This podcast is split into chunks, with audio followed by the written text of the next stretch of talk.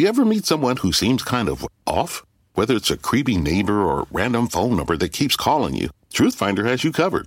You can search for people by name, address, phone number, email, and more. Truthfinder can be especially helpful for running confidential background checks on anyone you're planning to meet from online dating apps. Go to truthfinder.com slash podcasts for a special offer. That's truthfinder.com slash podcasts to access your special offer today.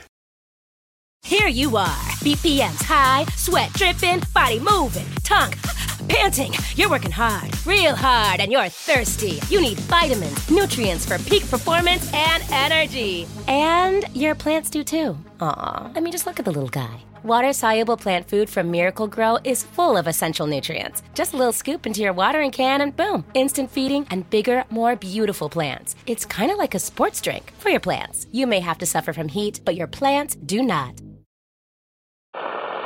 The first degree. First degree. First degree. First degree. First degree. First degree. The first degree. You see it on the news, you see it on the paper, you see it on Facebook. These things are supposed to happen in movies, not in real life.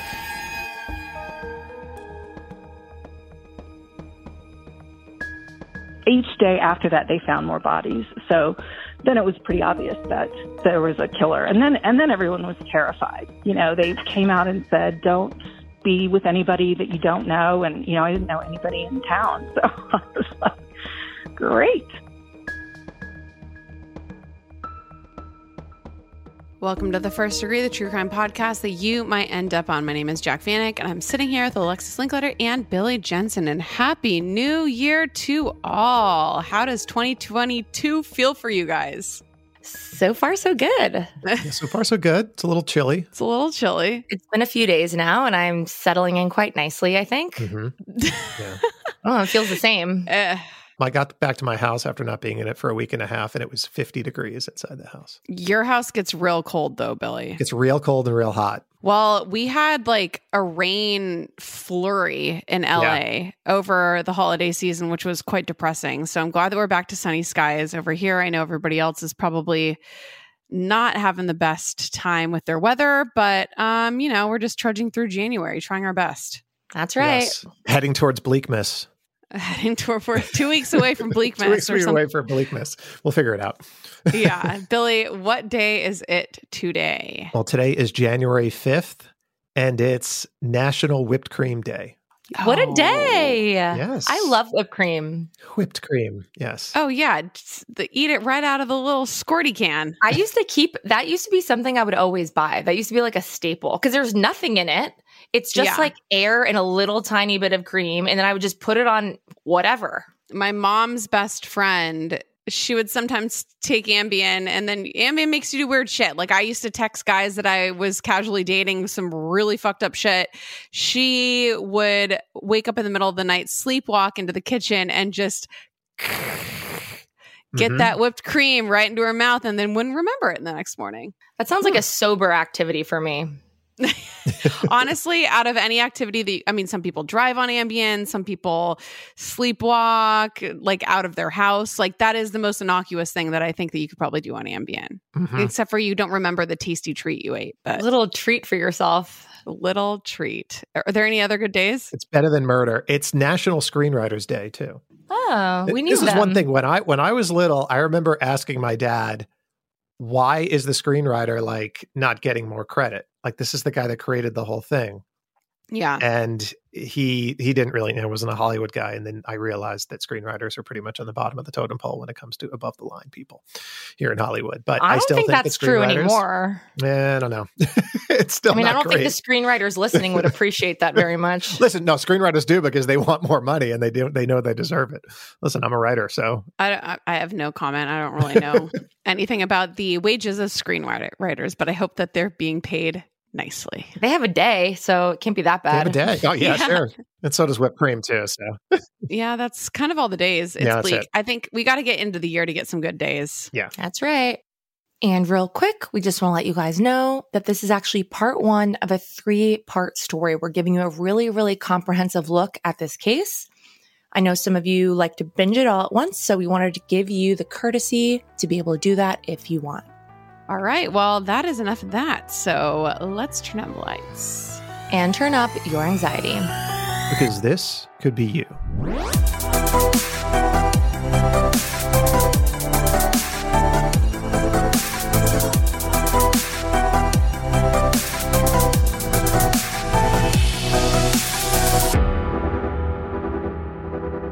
The things that happen in horror movies aren't supposed to happen in real life.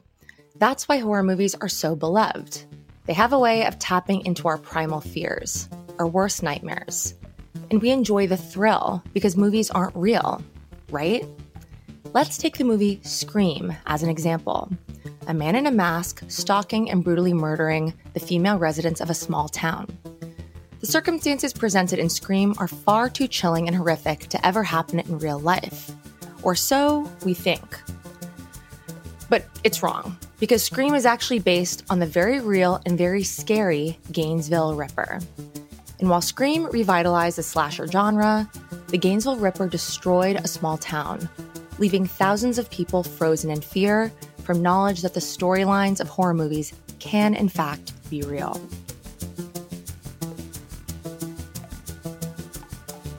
So we begin today's case on August 26th of 1990. And for those of you that are into astrology, this day was a Sunday under the sign of Virgo. Music goddess Mariah Carey's first number one single, Vision of Love, had been on the charts for 13 weeks. The movie Ghost had been out for over a month and was still number one in theaters. And after too long, the Berlin Wall was in the midst of finally being demolished. West and East Germany were two months away from being reunified. The setting for today's case is Gainesville, Florida. Established in 1854, the city was named after Edmund Pendleton Gaines, who was a senior commander in the Army. Gainesville is probably most known for being a college town. It's the home of the University of Florida. In 1990, when our case takes place, Gainesville had a population of around 92,000 people, 42,000 students. And here's a fun fact I wanted to include. In 1965, the assistant football coach of the University of Florida Gators asked a team of university physicians to come up with a drink to prevent heat exhaustion in the players. The physicians ended up inventing a super successful beverage they named after the team, Gatorade. Ooh, a what favorite of mine. fact. Mm. Well, on another note, our first degree for today's case is named Sonia. And in August of 1990, she had just moved from West Palm Beach, Florida to Gainesville so she could attend medical school. Gainesville was the smallest town Sonia had ever lived in, and she didn't know anyone there. But that didn't matter because Sonia felt safe there. Plus, she was there to focus on her studies, not her social life, right? Either way, for young college girl living on her own, feeling safe is crucial. Honestly, it was the smallest town I'd ever lived in, and I just thought it was really cute. I felt really safe there. I mean, I was very excited to be there. It was I was excited to start medical school, and I was excited about the town. I thought it was really a cute place. Sonia moved into the Williamsburg Village Apartments, and they were one of the largest complexes near the university's campus. The apartments were also super close to campus, which was only a 10 minute walk away. And since she obviously knows more than us, we'll let Sonia describe the place herself. It's very cute. They're a white painted brick colonial style. And I think there were maybe seven or eight separate buildings. And each building had a combination of, you know, one, two, and I think maybe even three bedroom. Sonia recalls the layout of the buildings that made up her apartment complex. Those buildings are strange. There's like three entrances. Like if you look at the building, there's a door on the left, the door in the middle, and then a door on the right. So when you enter one of the entryways, if you go down, there's two one bedroom apartments. And if you go up, there are the other two apartments. We all had a door to the outside, every apartment. I had a cat, and I would leave that back door open um, while I was unpacking, and you know the cat would kind of run in and out. Feeling excited, Sonia and other med students arrived a few days before the semester started. The school had planned activities for first year med students to get a feel for each other. One of the most anticipated activities was a pool party on Friday, August 24th. We got there a few days early. You know, they had some activities for the new first year medical students to get to know each other and so forth. And so one of the things we had done was a big pool party on Friday. with just, just the first year med students, and it was at the complex that I was living at, Williamsburg Village. The pool party was a blast, and Sonia really felt like she was settling in and getting to know some of her med school classmates. Then, two days later on Sunday, Sonia went to the mall to buy a gift for an upcoming bridal shower that she was attending. And I had gone to the mall that Sunday to get a wedding shower gift for a girlfriend back in West Palm. And when I came back from the mall, you know, that was when the whole building was, you know, surrounded with yellow tape and couldn't get anywhere near it. Imagine coming home to this. Imagine Sonia's bewilderment. She needed to know what was going on, especially because no one was allowed into the buildings at this point. I mean, the first thing that I thought of was suicide. You know, I don't know, you just don't really want to think about anything else or, you know, gas leak. I don't know. It, it wasn't clear at the beginning what had happened. But here's the thing at first, the details were really lacking. The only thing that her fellow residents, who were mostly students, knew was that two freshmen had been found dead in their apartment, which was in Sonia's building, which is fucking crazy. Crazy. So, hours later, when Sonia and the other residents were finally allowed back into their apartments, they were still not given any information about what happened. And Sonia actually had to go to sleep that night without having any idea what happened to these two young women who were found dead in her building, which is so terrifying. Scary. So, what exactly happened at the Williamsburg Village apartments? Who were these two students, and how did they end up dead? To tell the story in its entirety, you know the drill. We got to go back.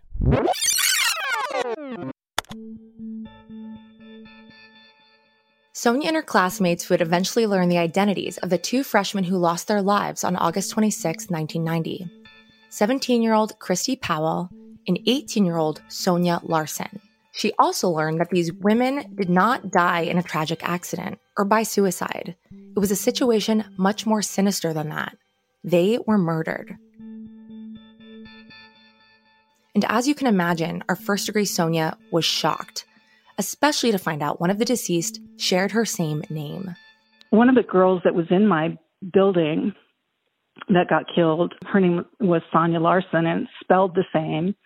She drove the same car that I did. She had moved from Palm Beach County like I did. I don't know, it was really strange. Sonia Jane Larson was born on January 1st, 1972, to parents Ada and James, and Sonia was described as a reserved, sweet girl. She was an award winning artist in drawing and painting, and in the spring of 1990, she graduated from Ely High School, and she had been an honor student and the girls' varsity basketball team manager. She also played softball and was a member of the Mu Alpha Theta Mathematics Society. Sonia applied to and was accepted at the University of Florida, and she planned to major in early childhood education and then become a teacher. And we have a picture right here of Sonia.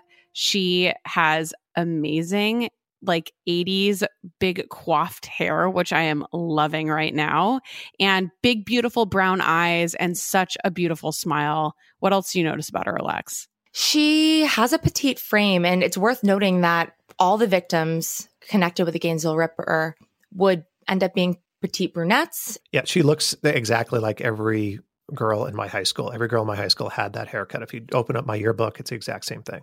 It's Very the volume, yeah. baby. Mm-hmm. Sonia met her roommate, Christy Powell, that same summer of 1990. They're relatively new friends. Christy was also about to start her first semester at University of Florida.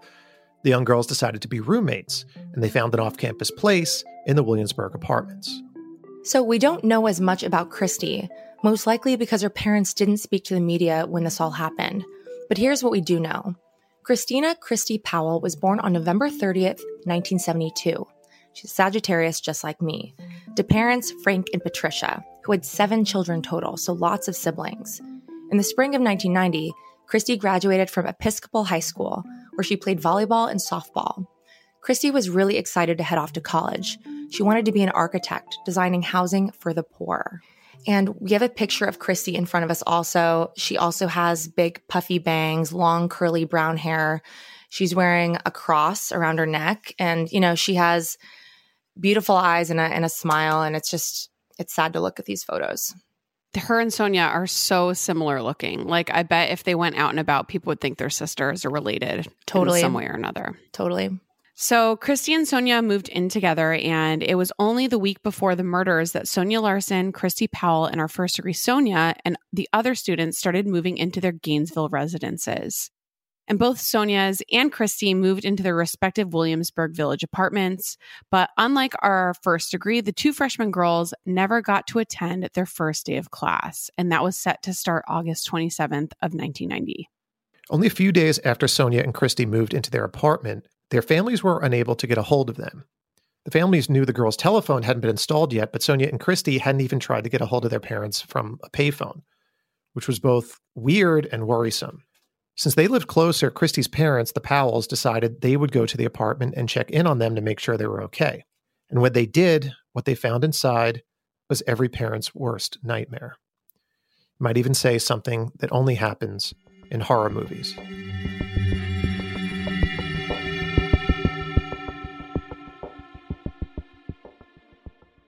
When I was growing up, I took French in high school, but I could never get the language to stick. I wanted to be fluent so bad, but it never happened. I just couldn't focus and I couldn't practice enough, and it didn't work. But thankfully, there's Rosetta Stone, which is the most trusted language learning program, and it's available on desktop or it can be used as an app on your phone or tablet. Rosetta Stone is different. It immerses you in so many ways. And with its intuitive process, you can pick up any language naturally. First with words, then phrases, and then sentences. And before you know it, boom, conversations. Plus, with Rosetta Stone's true accent feature, you'll get feedback on how well you're pronouncing words. It's like having a personal trainer for your accent. Don't put off learning that language. There's no better time than right now to get started. For a very limited time, the first degree listeners can get Rosetta Stone's lifetime membership for 50% off. Visit rosettastone.com slash first. That's 50% off unlimited access to 25 language courses for the rest of your life. Redeem your 50% off at rosettastone.com slash first today. Okay, so it comes as no surprise that I have absolutely no idea how to cook. I don't want to learn how to cook, it's not really my thing. But when I tried Factor meals, it was a freaking game changer. So, Factor's fresh, never frozen meals are dietitian approved and ready to eat in just two minutes. Yeah, two minutes. So, no matter how busy you are, you'll always have time to enjoy nutritious, great tasting meals. So, the first time I tried Factor meals, I was actually blown away because I'm like, that's it. That that's all it is. 2 minutes and the meals are so delicious. With 35 different meals and more than 60 add-ons to choose from every single week, you'll always have new flavors to explore.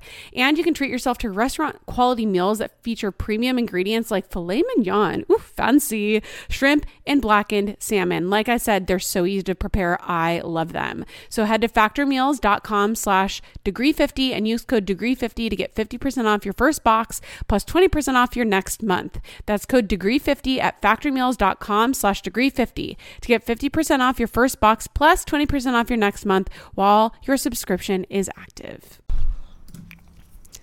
It's almost summer, and the best and most sustainable way to shop for a new season is on therealreal.com. The Real Real is the largest and most trusted source for authenticated luxury resale. It's the only place you'll find brands like Hermes, Cartier, Prada, Dior, Staud, Zimmerman, Jacquemus, and more for up to 90% off retail. 10,000 plus new arrivals land every single day from hundreds of brands you love, all authenticated by a team of in house experts. Whether it's that perfect wedding guest look, a new summer sandal, an updated beach tote, resort wear for your summer vacation, you're bound to find exactly what you're looking for, plus deals you won't get anywhere else on therealreal.com. Visit therealreal.com and use code FIRST at checkout for 20% off. Terms apply.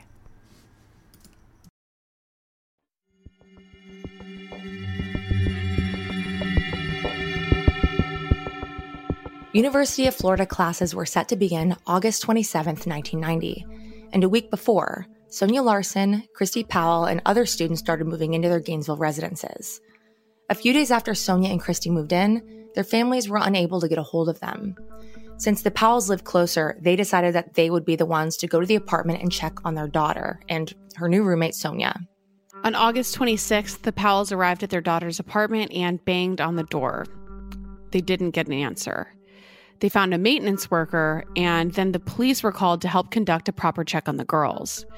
They made their way through the apartment and up the stairs, and the police found Sonia, whose body had been raped and stabbed to death and then carefully posed. And according to John Donnelly, who had worked for the Miami Herald, he said all of her clothes had been taken off and she was lying back on the bed with her feet on the floor and her hair fanned out. Yeah, the whole idea of the posing is something that's so scary to me because it's just like you you know this isn't a second degree situation. There's some Yeah. sexual motivation, there's some shock value stuff and it's just it, her poor Christy Powell's poor parents, you know. I just can't imagine Yeah. making that kind of discovery. In the downstairs living room, the police found Christy, and she was similarly posed. Her clothes had been cut off, and she'd been stabbed five times in the back.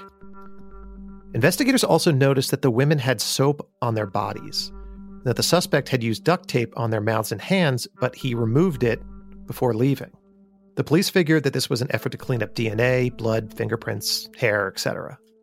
Okay, so remember when our first degree Sonia described the Williamsburg Village apartment complex to us? So she told us that every apartment had a back door leading to a wooded area. That's the door she felt safe enough to leave open for her cat while she unpacked and cleaned up. Well, as it turns out, the back door is how the suspect got into Sonia Larson and Christy Powell's apartment. He simply jammed a screwdriver into the door jamb and made his way inside. where the two girls got killed, they had a bigger unit, and so they were sort of on the second and third floors, but still had a door out the back to the wooded area. And then there was a door, uh, you know, in the front of the building that would have been in a shared like hallway, but the doors to the back to the woods, just your unit had that door. Meanwhile, Williamsburg Village residents had no idea what was going on. The police knew that two murders had occurred and the families of the victims knew, but that was it. And all Sonia knew that she had come home from shopping at the mall and her apartment was just cordoned off. She couldn't go inside until later that evening. And as you can imagine, rumors started spreading so fast about what was going on. And remember, this is a really small college town, so you can only remember what people were talking about. And the only thing that residents only knew for certain is two girls were found dead in one of these apartments, and that's it.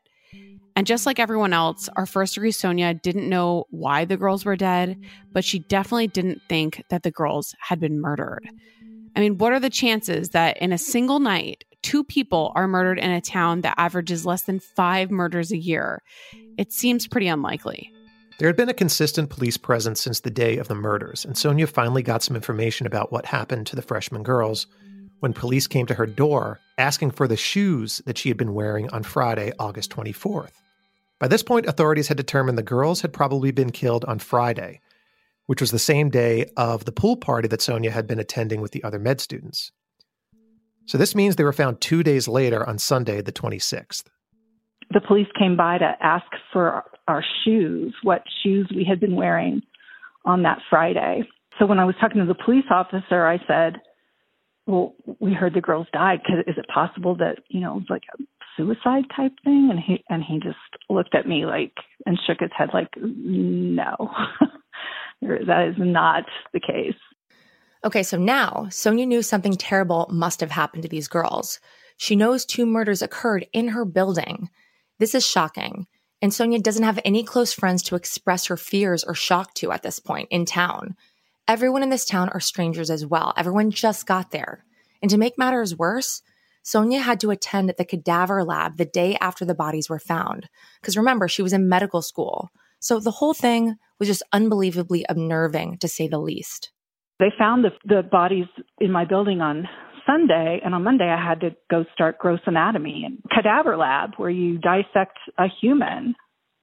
So that was a little bit hard to stomach. I, I remember, you know, not getting any sleep that night and not even having the strength to put my contacts in.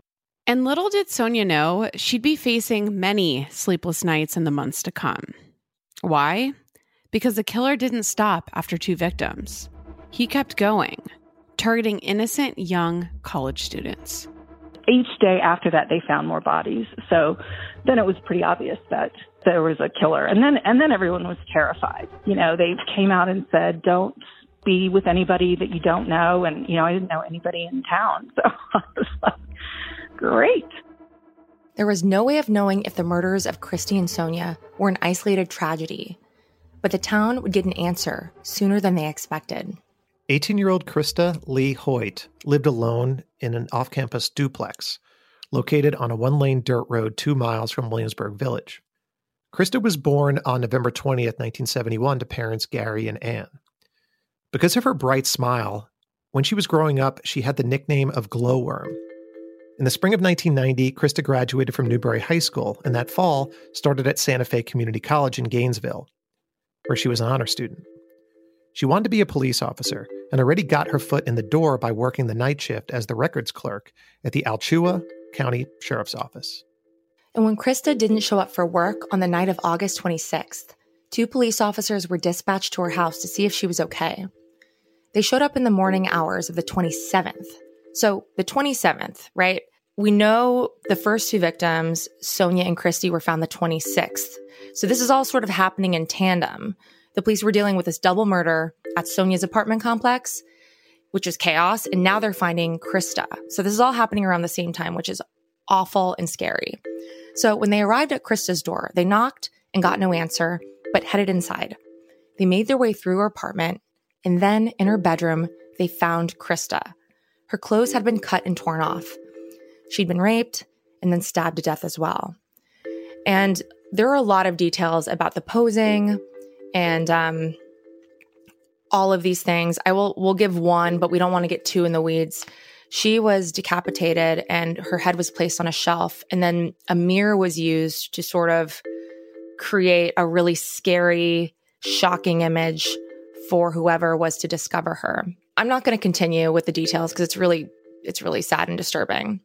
Um, she too had been cleaned, and just like at Sonia Larson's and Christy Powell's place, the killer had broken in through one of the doors. I was a freshman when this was happening too, and you know, 1,000, 1,500 miles away at Boston University.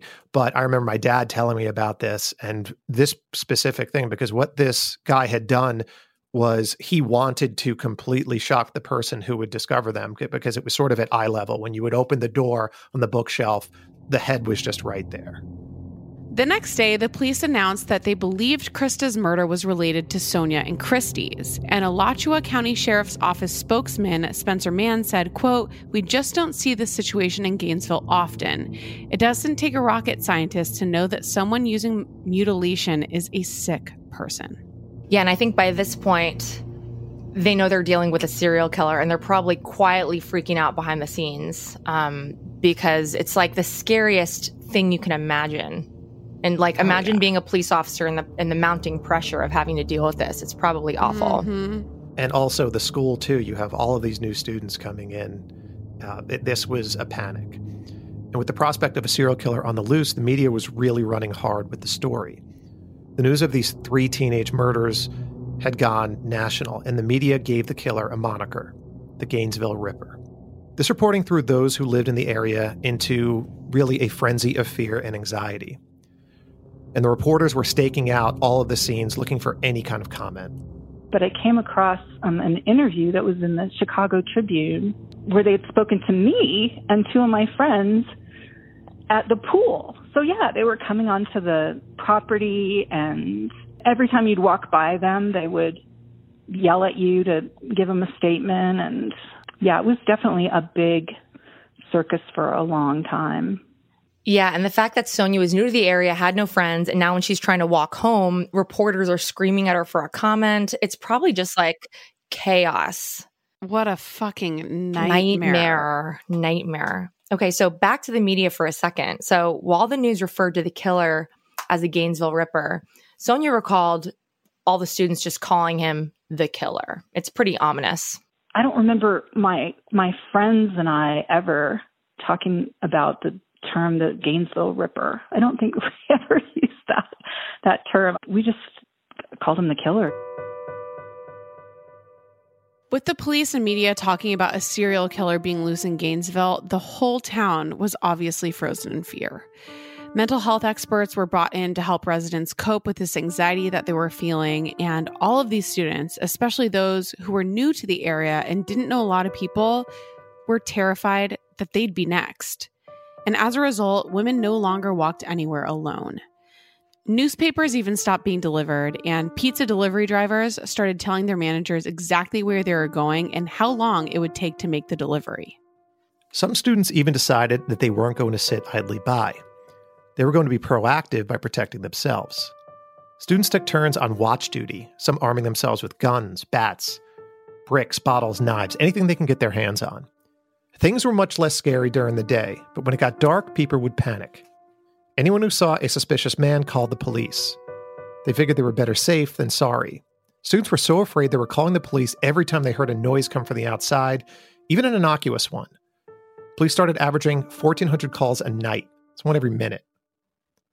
The cops were spread so incredibly thin, especially since they were also actively trying to solve these three homicides. One night I was asleep and there was a pounding at my door and the little foyer outside my area mine and the person across from me is, is was small.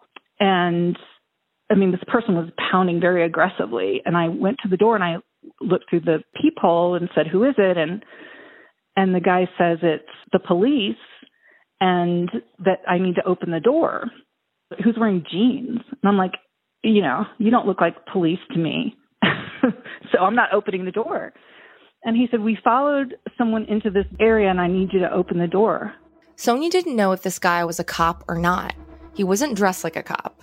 And with a killer on the loose, she was understandably reluctant to comply. So he held up his badge to the peephole, and I'm like, I can't read that. So finally, he got like this cop that was in a uniform down into that little area so that I could see him. And then I opened the door. This is what he told me after I opened the door. He wanted me to open the door so he could be sure nobody was forcing me to say that I was fine. But things like that kept happening, you know? You would just start to be like, oh, things are quieting down. And then you'd have that happen. Parents of the students were hounding the police for information, wondering if they should pull the students from school. And to help soothe anxious parents, the Southern Bell Phone Company sent out extra workers to open home phone lines for students so they could reach their parents more easily. Because remember, this was a time before cell phones, and it's hard to remember that at all. But if you didn't have a house phone, you had to find a payphone, and this is what a lot of the students had to do at the time. And despite this, some students dropped out of school for the semester. Some students moved onto campus where they felt safer, and others moved into friends' apartments. That way, there'd be a lot of people in one house and they'd feel a lot safer. And some students, like our first degree Sonia, actually moved in with faculty for a short period of time. A lot of the undergrads left. You know, their parents came and picked them up. But they, some of the faculty at the medical school offered to house some students. So the first couple nights, I stayed at a faculty member's house, but I had a cat and kind of couldn't do that long term.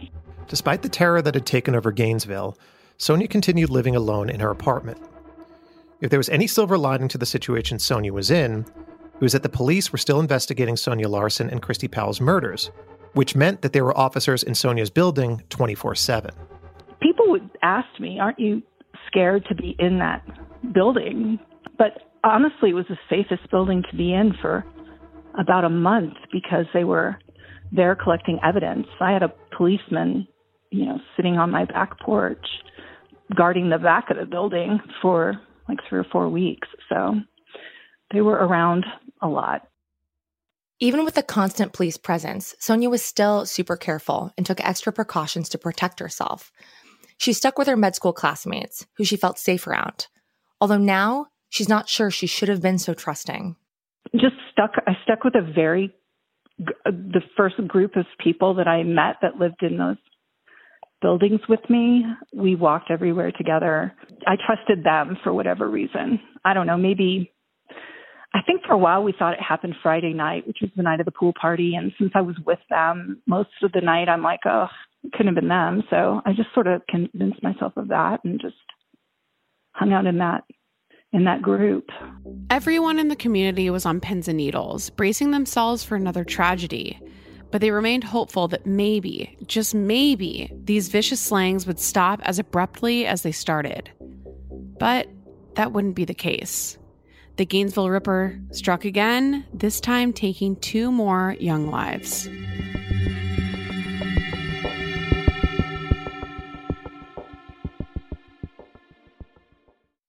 You ever meet someone who seems kind of off? Whether it's a creepy neighbor or random phone number that keeps calling you, Truthfinder has you covered. You can search for people by name, address, phone number, email, and more. Truthfinder can be especially helpful for running confidential background checks on anyone you're planning to meet from online dating apps. Go to truthfinder.com slash podcasts for a special offer. That's truthfinder.com slash podcasts to access your special offer today. It's that time of the year. Your vacation is coming up. You can already hear the beach waves, feel the warm breeze, relax, and think about work. You really, really want it all to work out while you're away. Monday.com gives you and the team that peace of mind. When all work is on one platform and everyone's in sync, things just flow wherever you are. Tap the banner to go to Monday.com.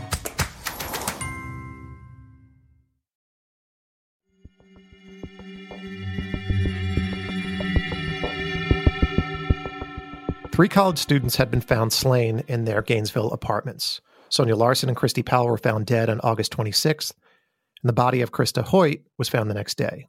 Then, two days later, two more bodies would be found those of Tracy Paules and Manny Taboada, both 23 years old. They were found in the Gatorwood apartments, which the Chicago Tribune described as a big complex of wood sided, three story buildings with balconies.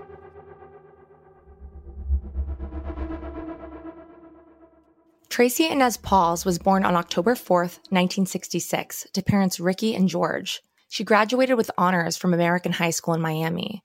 Tracy was a very busy student, and not only did she play softball and soccer, she was also the homecoming queen and class president. Tracy wanted to be a lawyer and worked at a law firm before enrolling as a pre law student at the University of Florida. She chose to live a 10 minute walk away from campus on the ground floor of the Gatorwood apartments with her close high school friend, Manny. Manuel Ricardo Manny Taboada was born on September 14, 1966, to parents Gladys and Manuel. And according to his brother Mario, Manny was an outgoing, charismatic, spur of the moment, day by day individual. He graduated from the same school as Tracy. He was also an honor student and he played guard on the football team and was the president of the Thespian Club. He was doing a lot. And Manny wanted to be an architect and was looking forward to studying the subject at university. On the morning of August 28th, a friend called the maintenance worker at Tracy and Manny's apartment saying they hadn't been seen lately. Police arrived at their building at around 8:30 a.m. and made their way inside. There they found Tracy's body on the living room floor. She had been raped and stabbed 3 times in the back. Her clothes had been cut or torn off. Her body was posed and there was soap on her lower body. She also had duct tape residue on her wrists and mouth. In a bedroom, police found Manny, it was clear a struggle had ensued. He fought hard against his attacker. And it should be noted that Manny was over six feet tall and more than 200 pounds. So this led the police to believe the killer had to be as big, if not bigger, than Manny. So Manny had been stabbed many times in the arms, hands, chest, legs, and face. And unlike the previous victims, Manny's body was not posed. And just like with all the cases before, the killer broke into the house through a door. Manny's horrible slang was also unlike the other murders in that he was a man, which meant that not only would the local women have to fear for their lives, but now men would too. With two more victims of the Gainesville Ripper on their hands, police continued working as hard as possible to track down the killer and bring him to justice. It might not have seemed possible, but the town was more scared than ever hearing the news of Tracy and Manny's deaths. Police officers still had a looming presence at Sonia's apartment, which made her feel safe enough. But just like many other Gainesville residents, Sonia, she was on high alert and would continue to be for months to come. I also remember just being very easily spooked. You know, I probably called the police more in that three or four month period than I did the whole rest of my life. You know, My brother sent me a, a gun, you know, and I would practice. I would set it on the nightstand and I would practice grabbing it. And I mean, I guess it was great that I lived alone. That's what my brother told me. He's like, well, you live alone. So if you see anybody in your apartment, then they deserve to be shot. so just shoot. The news of two more victims spurred more rumors and speculation around the campus.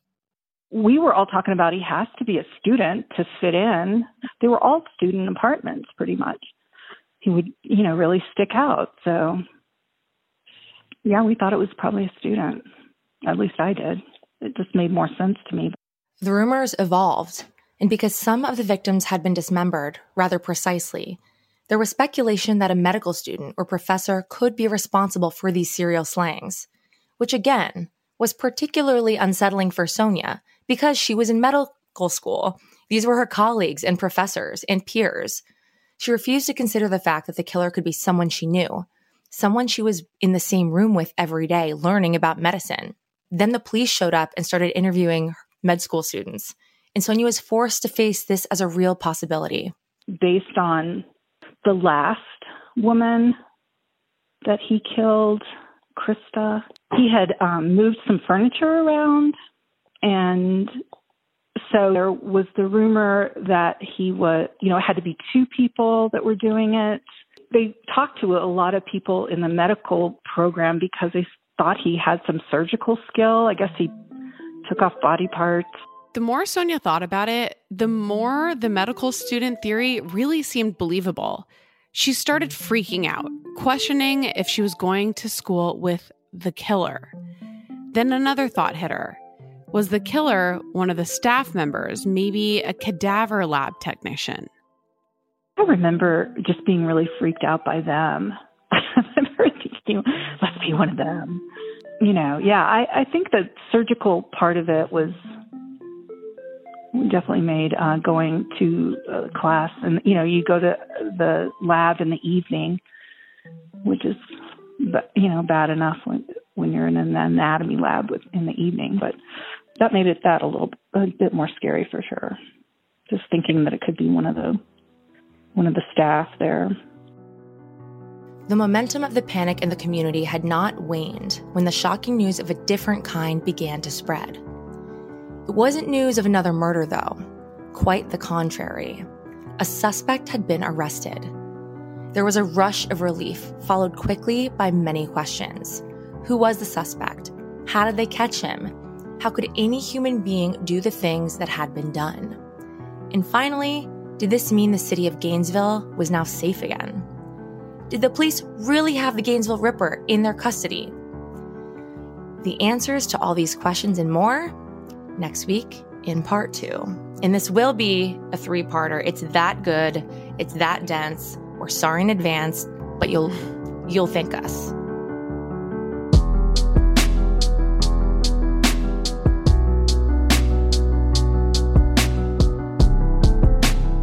Well, a huge thank you to Sonia for being our first degree on this episode. She's going to be with us for the next two episodes as well. If you're listening out there and you have a story to tell, you can email us hello at the first degree podcast.com. Follow us on Instagram at the first degree, at Billy Jensen, at Alexis Linkletter, at Jac Vanek. Join our Facebook group. We are talking true crime all of the time. And stick around tomorrow because we're going to have a brand new episode of Killing Time right in your feed. Remember, only you can prevent serial killers and keep your friends close. But not that close. Happy whipped cream day. What a day. Oh my God, delightful. And Screenwriters Day. Thanks for all yes, the good movies. Thank you to the screenwriters. Shout out to Jared Monaco for scoring original music for the first degree, our producer Caitlin Cleveland, and our wonderful writing by Haley Gray. Sources for this episode are the Orlando Sentinel, First Coast News, ABC News, Shreveport Times, Miami Herald, UPI, and as always, our first degree guest is always our largest source. You ever meet someone who seems kind of off? Whether it's a creepy neighbor or random phone number that keeps calling you, Truthfinder has you covered. You can search for people by name, address, phone number, email, and more. Truthfinder can be especially helpful for running confidential background checks on anyone you're planning to meet from online dating apps. Go to truthfinder.com slash podcasts for a special offer. That's truthfinder.com slash podcasts to access your special offer today.